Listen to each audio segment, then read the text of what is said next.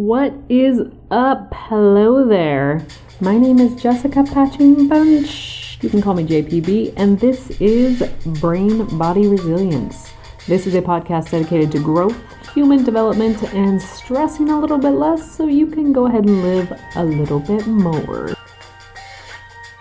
Hello, my friends, and welcome to another episode of the Brain Body Resilience Podcast.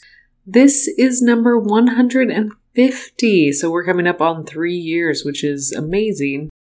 I am still your host, JPB, and I would like to report that traffic is still out there trafficking, and uh, it is the same, and it is a lovely practice for me to ground myself and use the tools I have to calm and center myself and to practice compassion for others.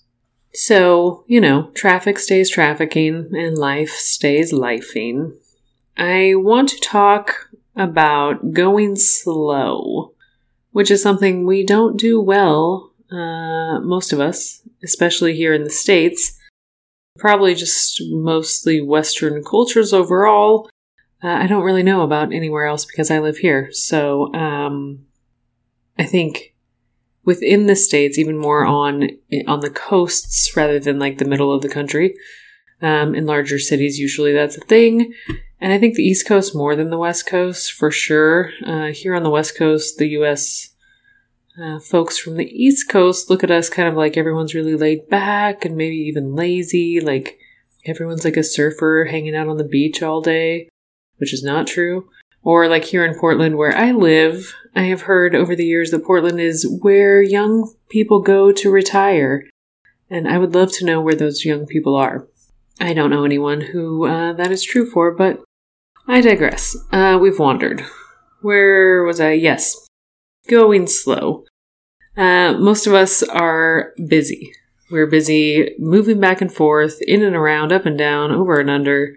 So we're all constantly moving, except maybe physically, as we are increasingly sedentary with desk jobs and Netflix binges, and I do love a good binge. But if you've been here for any time, you know that movement is crucial for health, stress management, and overall brain and cognitive function. I continue to stray. It might just be like that today. So, we are all busy. We're trying to do all the things all at once. We're working more and pausing less and there's work and there's grocery shopping and laundry and cleaning and maybe time to move that body. Maybe there's a bit of a social life. And if you've got kids, I don't even know how you bend time like that with multiple kids and sports and band and dinners and lunches and school meetings and taking care of the pets. I don't know how all that works, which is why I don't do it. Um, I am amazed at y'all who do. So sometimes we are busy because there's just a lot of shit to do, and sometimes we come up with lots of shit to do to stay busy. Because slowing down is uncomfortable. Slowing down means we will have to feel what is there. We'll notice our bodies, we'll be there with the chaos in our heads, the never ending loop of thoughts. And so slowing down can be really hard when we are not used to it. Just like everything else, it takes practice, and sometimes it is just one breath at a time.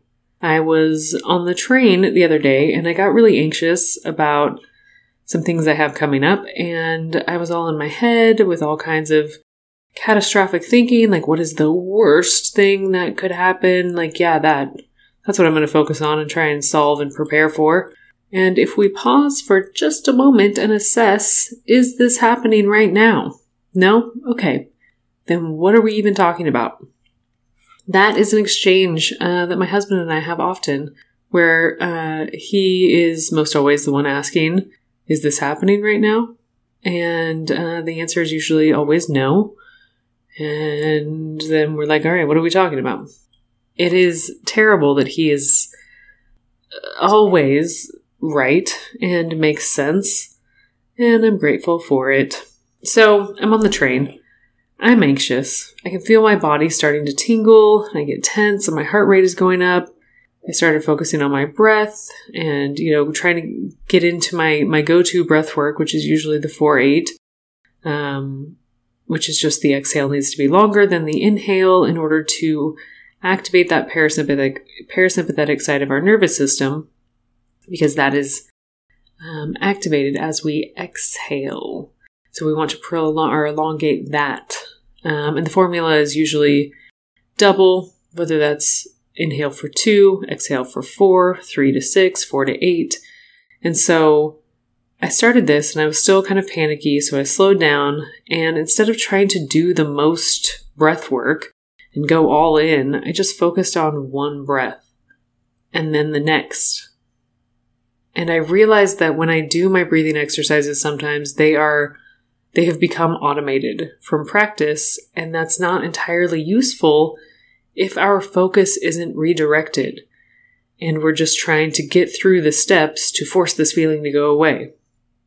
The process is what makes it work. It is about slowing down and being there to witness and pause and create some space so that we are not carried away with the feeling but we are slowing down enough to be present and have the experience of being okay, even when it feels like too much.